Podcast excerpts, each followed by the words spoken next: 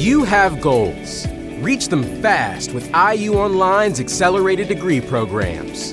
Our six and eight week courses are taught 100% online and can fit any schedule. Advance your career with a bachelor's in informatics. It only takes 10 minutes to apply. Earn an Indiana University degree that's valued around the world. Get started today at IU Online. It feels like we're all being told to go on this diet, take that supplement. Ozempic will give you depression, but you know what'll cure that? Weed. Or you could try to balance your hormones. At Science Versus, we're like, what the f is going on? Forget the crap online and listen to Science Versus. Just the facts. Oh, and a bunch of stupid jokes. What is a ghost's favorite fruit? Blueberries. That's Science VS. New season out on Spotify soon.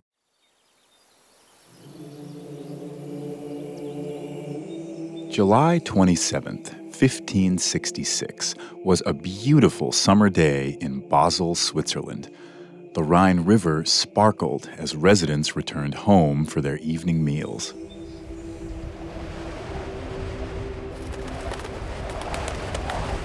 Around 9 p.m., the setting sun, still visible thanks to Switzerland's long summer days, suddenly became dim and small. It turned blood red, basking the city in a fiery hue. The residents of Basel watched in growing awe as the sunset gave way to twilight and a near full moon rose up. It, too, was blood red this continued into the next day, with the sun basking the city in shades of red and orange, as if the sky itself were on fire. It was only a prelude to what was to come. Days later, at dawn on August 7th, witnesses saw a swarm of large, black spheres appear before the rising sun. Dozens of orbs filled the sky, blocking out the daylight they moved rapidly, crossing paths and engaging other black spheres. A violent battle unfolded, orbs crashing into others, all silhouetted against a fierce sun. Many of these spheres appeared to burn red before disintegrating. Two reporters covered the incident for the local Flugblatt, a news flyer distributed in the city. The reporters hadn't been present for the event, but they compiled several eyewitness accounts. They referred to it as a religious spectacle, calling it a miracle from God. But later, UFO enthusiasts would view this encounter as one of the earliest recorded instances of extraterrestrial activity. Were alien forces battling it out in the skies above 16th century Europe? And what if this wasn't even the earliest known UFO sighting? All the way back to the days of Christ.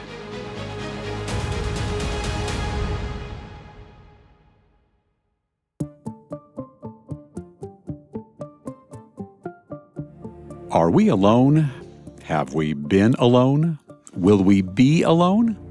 Stories of alien visitation have been ingrained in human history. Alien life may not be confirmed, but our obsession with it can't be ignored. Welcome to Extraterrestrial, a Parcast original. I'm Tim. And I'm Bill. Every Tuesday, we visit the marvelous and strange stories about our encounters with beings from another world.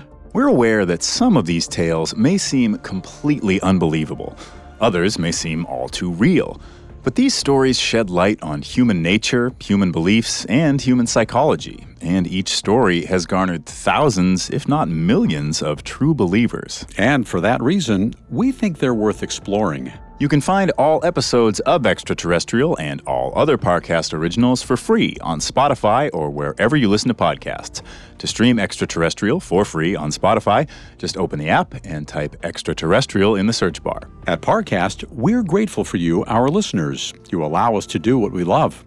Let us know how we're doing. Reach out on Facebook and Instagram at Parcast and Twitter at Parcast Network. And if you enjoyed today's episode, the best way to help us is to leave a five star review wherever you're listening. It really does help. In this week's one part episode, we'll look at two 16th century celestial phenomena that are considered some of the earliest recorded examples of UFOs. These strange flying objects emerging from the sun in April 1561 and the summer of 1566 have been viewed differently over time. Initially, these sightings were often interpreted through a religious lens. However, 20th century psychologist Carl Jung reinterpreted these reports as part of the UFO archetype. And so, these early sightings, as well as other pieces of Renaissance artwork, were redefined by some as depictions of alien encounters.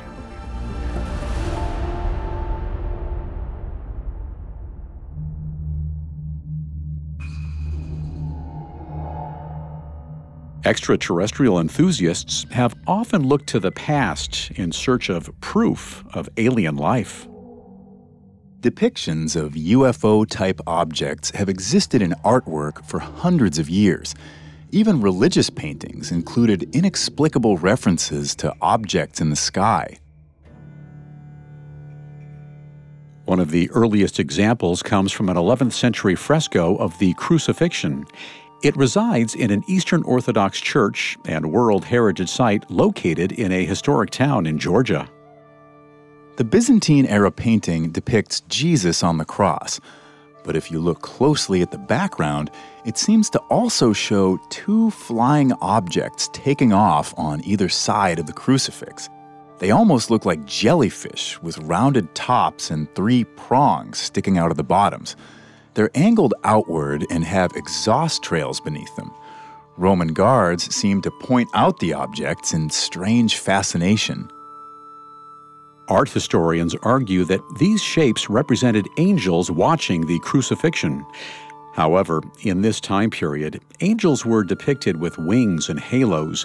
What's seen here couldn't be further from the traditional image of an angel.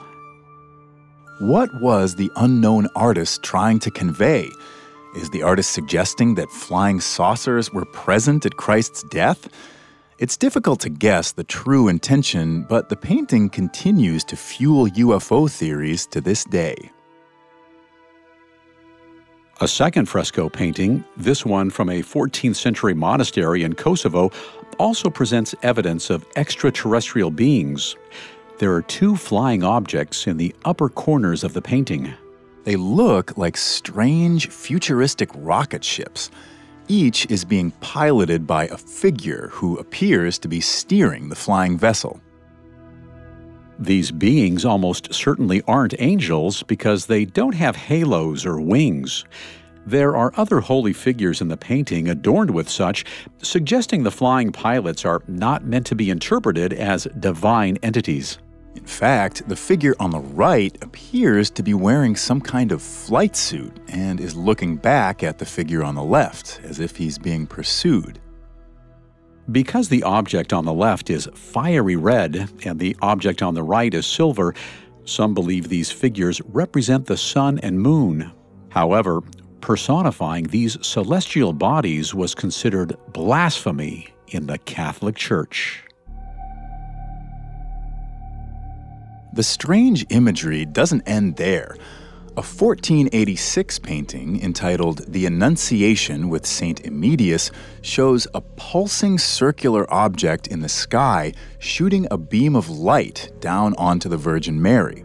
Dennis Geronimus, an associate professor of Italian Renaissance art at NYU, believes the image symbolically represents the Holy Spirit impregnating Mary but the object in the sky bears an uncanny resemblance to a UFO. Another 15th century painting, the Madonna at St. Giovannino, depicts Mary with the baby Jesus as St. John looks on. But in the background, a man with a dog looks up at a dark oval shape in the sky. It pulses with rays of light. There are no wings or body parts on the object to suggest it's an angel. What's more, on the opposite side, strange tentacle like creatures can be seen beneath the sun. It could be an extraterrestrial sighting, or just religious iconography with a significance that's since been forgotten. Regardless of the artist's true intent, these images have gained new meaning over the centuries and sparked debate and curiosity. Jacques Vallée, author of Wonders in the Sky, believed such pieces of art introduced the UFO phenomenon into real documented history. Despite their possible religious interpretations, these early references contributed to the language and design we continue to use in describing unidentified flying objects today. However, despite the strange, fascinating imagery of these paintings, there remains a seed of doubt. Religious imagery from that time period is notoriously strange, so it's a leap to assume any object in the sky in these paintings is definitely a UFO. That being said, two well documented UFO sightings from the following century are much harder to deny. Thanks to a pair of wood etchings that immortalized witness testimony, today's alien enthusiasts can study what may be one of the world's earliest UFO sightings. One of those etchings was created by 60 year old Hans Glaser, a renowned publisher living in Nuremberg, Germany in the 1560s. Nuremberg is located in the northern region of Bavaria. In the late 13th century, it was a hub for manufacturing and commerce, thanks to its central location in Europe. By the 16th century, it had developed a reputation as a cultural and business center for Western civilization. Hans Glaser specialized in a form of printing that used woodcut illustrations to comment on current events. The woodcut technique allowed artists to easily duplicate their work once an image was carved into the block. As a result, prints could be sold and shared with a much wider audience. It helped revolutionize how information was disseminated. Hans Glaser produced a number of woodcut illustrations on broadsheets, a precursor to tabloid newspapers starting in 1540. Glaser played an important role in recording local events in Nuremberg. And in 1561, one such event captivated the city and forever changed the human perception of the unexplained. Hans Glaser awoke at dawn on April 14th and prepared for the journey into town. As he left home, something felt different. He was struck by the color of the sky. It wasn't the usual pastel colors of sunrise, but something more sinister.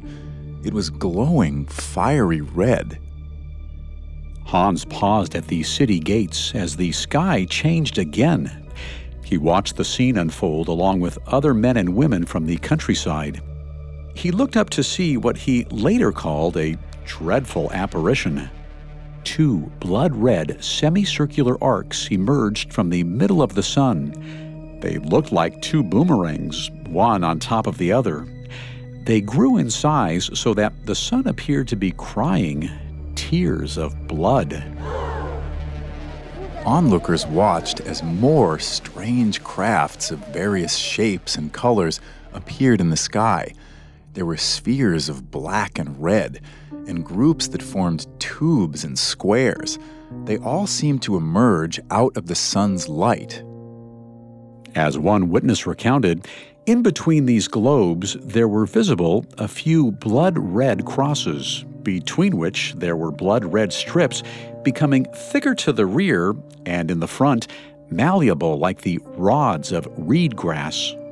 Witnesses claim to see the long tubes open and release smaller, round objects that darted around, leaving vapor trails in their wake, almost like several small ships launching off a carrier plane. The orbs and spheres seemed to chase one another across the sky. Crosses and beams of light shot between them. An aerial battle was unfolding. While it's unclear how many people witnessed the phenomenon, those who did watched for over an hour as hundreds of strange flying objects zipped around, crossing paths before seeming to disintegrate. Then, an enormous black spear shaped craft filled the horizon. It crashed to the ground, sending clouds of smoke and steam billowing. One account said the crafts fell from the sun down upon the earth as if they all burned, and they then wasted away on the earth with immense smoke. But searches of the surrounding countryside didn't turn up any debris. It was as if the crashed ships had simply vanished. While this may sound like a World War II fighter plane dogfight, witnesses had no technological reference to explain what they had seen.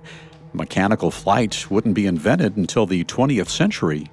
Jet propulsion and high powered weapons weren't even a fantasy for the people of Nuremberg in 1561. As a result, the first hand accounts could only use medieval terms to discuss what the events had looked like. As deeply religious people, the witnesses interpreted the incident as a message from God, a glimpse of a divine battle between angels and demons.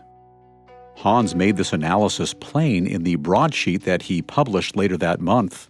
He concluded that the God fearing will by no means discard these signs, but will take it to heart as a warning of their merciful Father in heaven.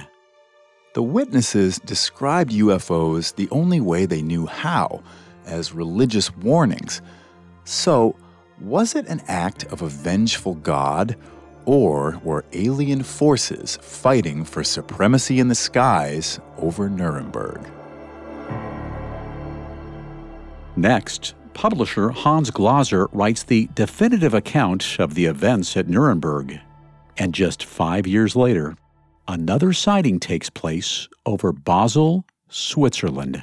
Now, back to the story.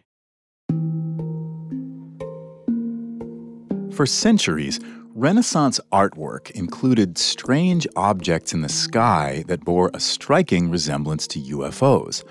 But it was a 16th century mass sighting in Nuremberg, Germany, that led to the first recorded eyewitness accounts of UFOs. Citizen Hans Glaser memorialized the event using a woodcut print. The broadsheet he published helped spread word of the event throughout the continent. As a historical document, it's been viewed by later generations as proof of extraterrestrial life. The color woodcut was quite striking. It illustrated various craft flying around the sun. They're all different colors and shapes, including orbs and crosses and tubes. There's even a black spear shaped vessel in the lower left corner of the woodcut that looks like an early version of a Star Wars Star Destroyer. Plumes of smoke rise ominously from the right corner. Many of the illustrated crafts have characteristics similar to later UFO sightings, like pilot Kenneth Arnold's encounter with nine circular type crafts in 1947 and a report of a cigar shaped object flying near an Air Force base in Maine in 1975. William Birnes, author of the Everything UFO book, described Hans Glaser's broadsheet as one of the most striking depictions, both in text and in art, of a violent UFO encounter. Notably, broadsheets were early forms of newspapers that focused primarily on strange or violent stories. They were the 16th century's equivalent of tabloid media. They were known to dramatize and exaggerate events, no doubt to sell more copies. Many reported on astronomical phenomena, such as the aurora borealis, but depicted them through a religious filter, claiming such signs to be messages from God. In the case of the Nuremberg broadsheet of 1561, Hans Glaser and other witnesses believed they had experienced, quote, high signs and miracles of God. The fact that it was witnessed by multiple people from different positions corroborated the event, suggesting it couldn't have been a hallucination or mass panic.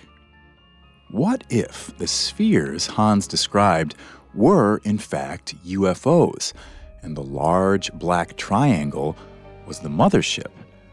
What if the residents of Nuremberg, Germany, had actually witnessed a battle of advanced technology. This incredible event would be remembered for centuries to come, but it was only the beginning. Five years later, in July and August of 1566, the UFOs were back again, this time in the skies above Basel, Switzerland. It began on July 27th with residents observing strange discoloration in the sun and moon over the course of two days. A report described the sun as losing all its radiance and luster, and it was no bigger than the full moon. And finally, it seemed to weep tears of blood, and the air behind it went dark. The moon also assumed a blood red color that night, and the rising sun lit the houses and streets as if everything was blood red and fiery. At dawn on August 7th, large black spheres emerged from the sun and moved with great speed around the sky. Like the Nuremberg incident, these flying orbs appeared to fight each other in an aerial battle, turning red when they were hit and then vaporizing. After the event, reporters gathered witness statements and created a woodcut depiction. They published their report a week later. Known as the Flugblatt of Basel, or the Basel pamphlet, this woodcut and text describe the event as historical fact while not nearly as descriptive as the Nuremberg broadsheet, the similarities were undeniable. Both events appeared to depict airship battles at a time when airships didn't exist. And both were memorialized in print. As William Birnes writes, with the invention of movable type in Europe, print had become the late medieval and early Renaissance version of today's internet. It allowed information to be spread through unofficial channels. And this is an important distinction, as the events at Nuremberg and Basel may have otherwise been suppressed by the church or government, who generally controlled the flow of information. The invention of broadsheets and woodcuts allowed these strange occurrences to find their way into the public domain. Of course, these documents continued to have religious overtones they weren't seen as extraterrestrial sightings, perhaps because the term didn't exist until the mid 20th century.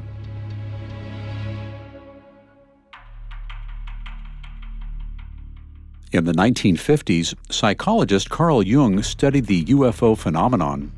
Jung was intrigued less by the possible existence of UFOs and more by their psychological appeal. He considered flying saucers and other unidentified flying craft as a form of modern mythmaking with ideas passed down over generations. In Jung's view, the language of flying saucers originated from these early reports and became ingrained in the human psyche. UFO sightings picked up in the mid 20th century once advances in human technology made mechanical flight a reality. This was also due in part to the Cold War and fears of Russian warplanes and satellites in the sky. As a result, earlier stellar depictions were viewed through a new lens. Published in 1959, Jung's book, Flying Saucers A Modern Myth of Things Seen in the Sky, examine the psychological aspects of the phenomenon that helped to establish modern UFO legends. In fact, the 1561 broadsheet from Nuremberg, Germany, and the 1566 pamphlet from Basel, Switzerland only became popular in modern culture after being reprinted in Jung's book.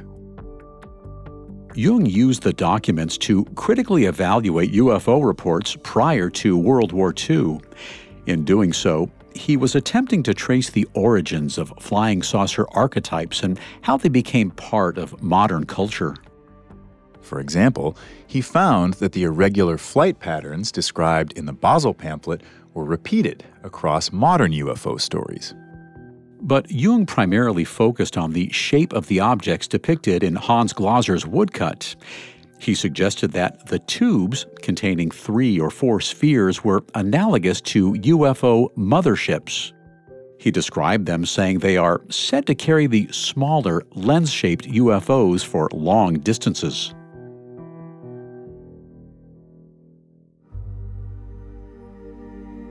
Jung then analyzed what these features suggested about the viewer's subconscious.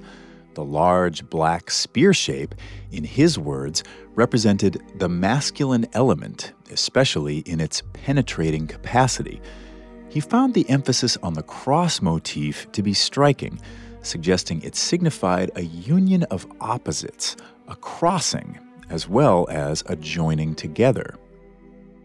Ultimately, Jung decided the events at Nuremberg and Basel were natural phenomena that had been reinterpreted through a religious and militaristic lens. While he didn't go into detail on what these natural phenomena were, he focused on the symbolic nature of the reports. The tubes represented cannons, and the globes, cannonballs, suggesting an artillery engagement in the sky. Jung concluded that both reports have clear analogies, not only with one another, but also with the modern saucer stories and with the individual products of the unconscious today. Because of Jung's critical analysis, these early reports helped to establish the modern characteristics and language used to describe UFOs in the 20th century. But what of these natural phenomena that Jung failed to identify. Decades later, scientists may have found an explanation. Next, we'll examine the rare atmospheric phenomena that may have been the source of the Nuremberg and Basel celestial sightings. Now, back to the story.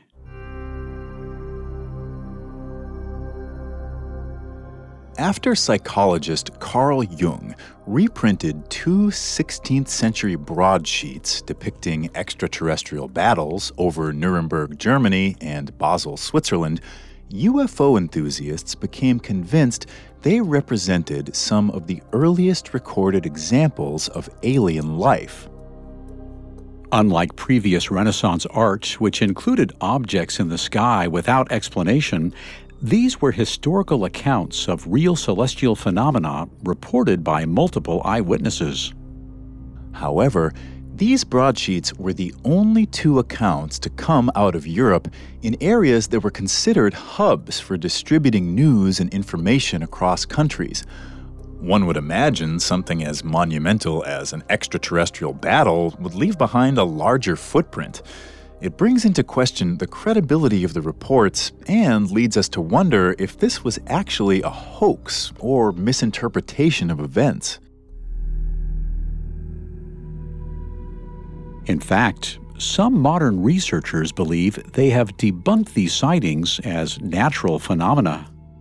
To start, we now know the sky can change color based on how light travels through the Earth's atmosphere.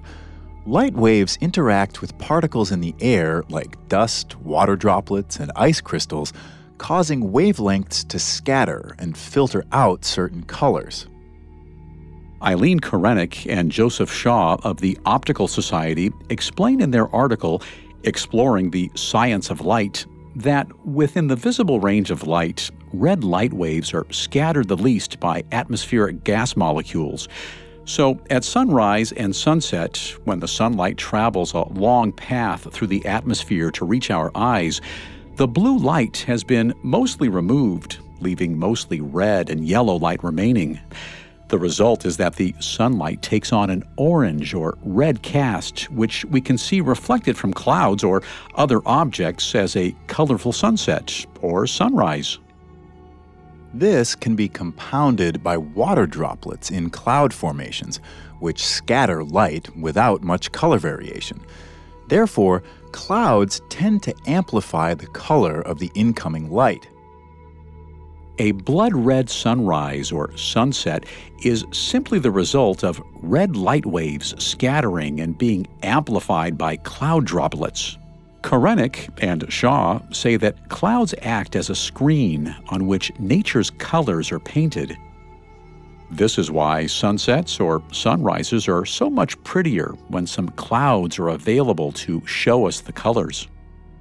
Light waves passing through the Earth's atmosphere can also create other strange spectacles in the sky. Frank Johnson, a writer for the website Ancient Aliens Debunked, claims the objects seen over Nuremberg and Basel were the result of atmospheric occurrences known as sundogs or parhelion. These halos are the result of plate shaped ice crystals in the upper atmosphere acting as prisms. They refract and reflect light from the sun to create strange patterns in the sky. These can appear in a range of colors and sometimes form arcs and crosses. Like the multicolored arcs and tubes seen in Nuremberg and Basel, sundogs often appear in pairs on either side of the sun when it's near the horizon. A similar phenomenon, called a sun halo, creates a full circle of refracted light when the sun is higher in the sky. In addition to sundogs and sun halos, ice crystals in the atmosphere can also cause colorful circumzenithal arcs, also known as smiles in the sky, because they look like upside down rainbows. Such atmospheric phenomena have been observed dating back to the days of Aristotle, who specifically noted that sundogs were always seen by the side of the sun, not above or below it, nor in the opposite quarter of the sky. Even at the time, Aristotle understood these mock suns were caused by reflecting light. But over the centuries, these atmospheric phenomena took on religious significance. In fact, a depiction of a sundog appeared in the Nuremberg Chronicle, a 1493 illustrated story of human history based on biblical passages. A formation of multiple sundogs seen over Stockholm in 1535 was interpreted as a warning from God during the Protestant Reformation. Evangelical priest Olaus Petri was so troubled by their appearance that he had a painting commissioned and displayed before his congregation. This 1535 Swedish painting of sundogs over Stockholm is one of the earliest depictions of the solar phenomenon. Similarly, the events at Nuremberg and Basel were interpreted as messages from God. However, while the text of the broadsheets included religious references, the artistic license taken in the woodcuts and descriptions created room for additional interpretations. Frank Johnson from Ancient Aliens Debunked believed that the people of Nuremberg witnessed multiple sundogs and other atmospheric reflections on the morning of April 4th, 1561. Johnson explains how sundogs can appear as different colors and shapes, including blood red arcs and circled plates or halos. The tubes and rods depicted in the woodcut are part of the reflective arcs or broken halos. The shapes are seen fighting because sundogs can change shape and move based on the position of the sun, as well as what angle they're viewed from. As Johnson writes, the fighting could be as simple as one shape moving slightly and changing shape as the sun moves and appearing to push other shapes out of the way. The Nuremberg broadsheet was compiled from the testimony of multiple witnesses, all of whom saw the event from a different vantage point. As a result, what were really only a few atmospheric reflections seemed to multiply and grow more complex in the retelling. Johnson also notes that Glaser depicted all of the events happening simultaneously, when in fact the incident transpired over the course of an hour. The image does not necessarily follow the narrative, but rather provides a jumbled depiction of everything seeming to occur at once. Ultimately, Johnson believes Glaser also very likely took artistic license with what witnesses recounted. It wouldn't be the first time he embellished in his woodcuts. Glaser had previously memorialized the sighting of an aurora borealis in 1554. When witnesses reported it as looking like knights fighting in the sky, that is what Glaser carved, presenting it literally. After all, he was in the business of selling broadsheets. Perhaps he had learned from that first experience that such creative liberties helped his bottom line. This still doesn't explain the large mothership floating beneath the flying orbs. How does Johnson explain this black, spear shaped object and alleged crash, which left behind a large cloud of smoke? As we explained earlier, no wreckage was ever found. This could be an example of another atmospheric condition known as a fall streak hole.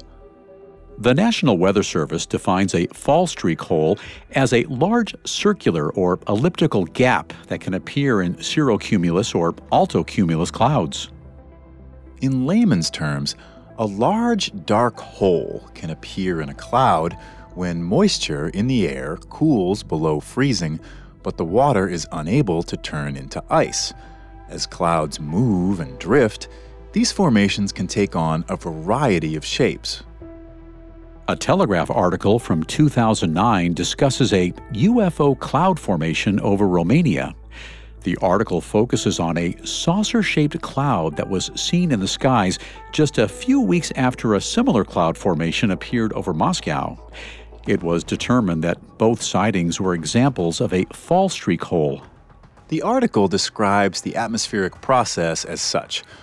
While most of the supercooled water remains suspended in the sky, rings of ice do form and plunge to Earth, leaving donut shaped holes in the cloud layer. In both Romania and Moscow, the disc shaped cloud was outlined by a ring of sunlight, the article mentions the luminous effect visible in the Russian and Romanian videos is due to the sun being low in the sky. As we know, both the Nuremberg and Basel events took place when the sun was low in the sky. Ultimately, Johnson believes the black spear described in the Nuremberg broadsheet was a fall streak hole compounded by a crepuscular ray, or a shadow that's formed when the sun has set behind an irregularly shaped cloud. That would explain the dark color and appearance of smoke low on the horizon. Johnson takes a pessimistic view in the end, wondering how, quote, Otherwise, normal weather events can capture the attention of a population enough to be printed news and a sign from God in a time when printing was fairly new, and then capture the attention of ancient astronaut theorists 500 years later. He argues that the news media has always been driven to make money and tends to sensationalize relatively benign stories. As a result, these weather events were given outsized significance and fed the public's appetite for outrageous stories. To this day, tabloid news remains a popular outlet for wild stories to masquerade as truth. One need look no further than the infamous 1993 Weekly World News headline Hillary Clinton adopts alien baby.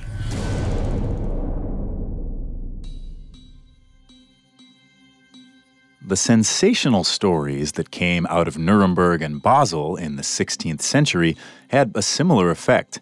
The broadsheets memorializing the events were known to take liberties in their stories to stir public interest, further adding to the heightened mystery around the sightings.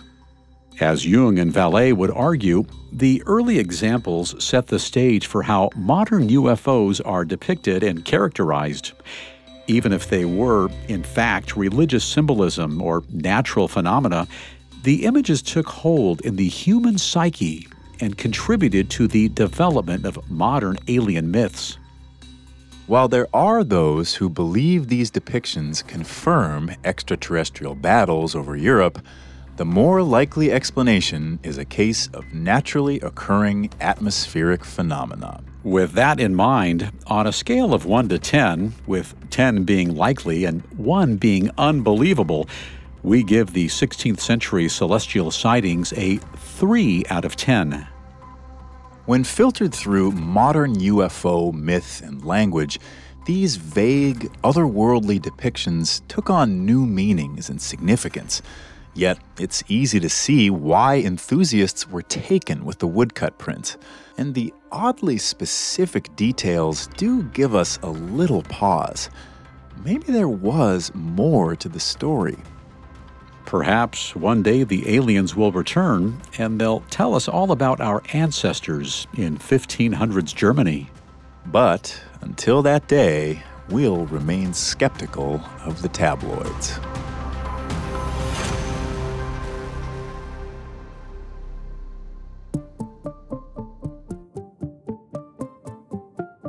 Thanks for tuning in to Extraterrestrial. You can find more episodes of Extraterrestrial and all other Parcast originals for free on Spotify.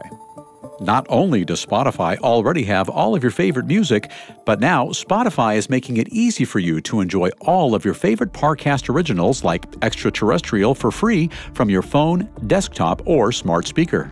To stream Extraterrestrial on Spotify, just open the app and type Extraterrestrial in the search bar. And don't forget to follow us on Facebook and Instagram at Parcast and Twitter at Parcast Network. We'll see you next time.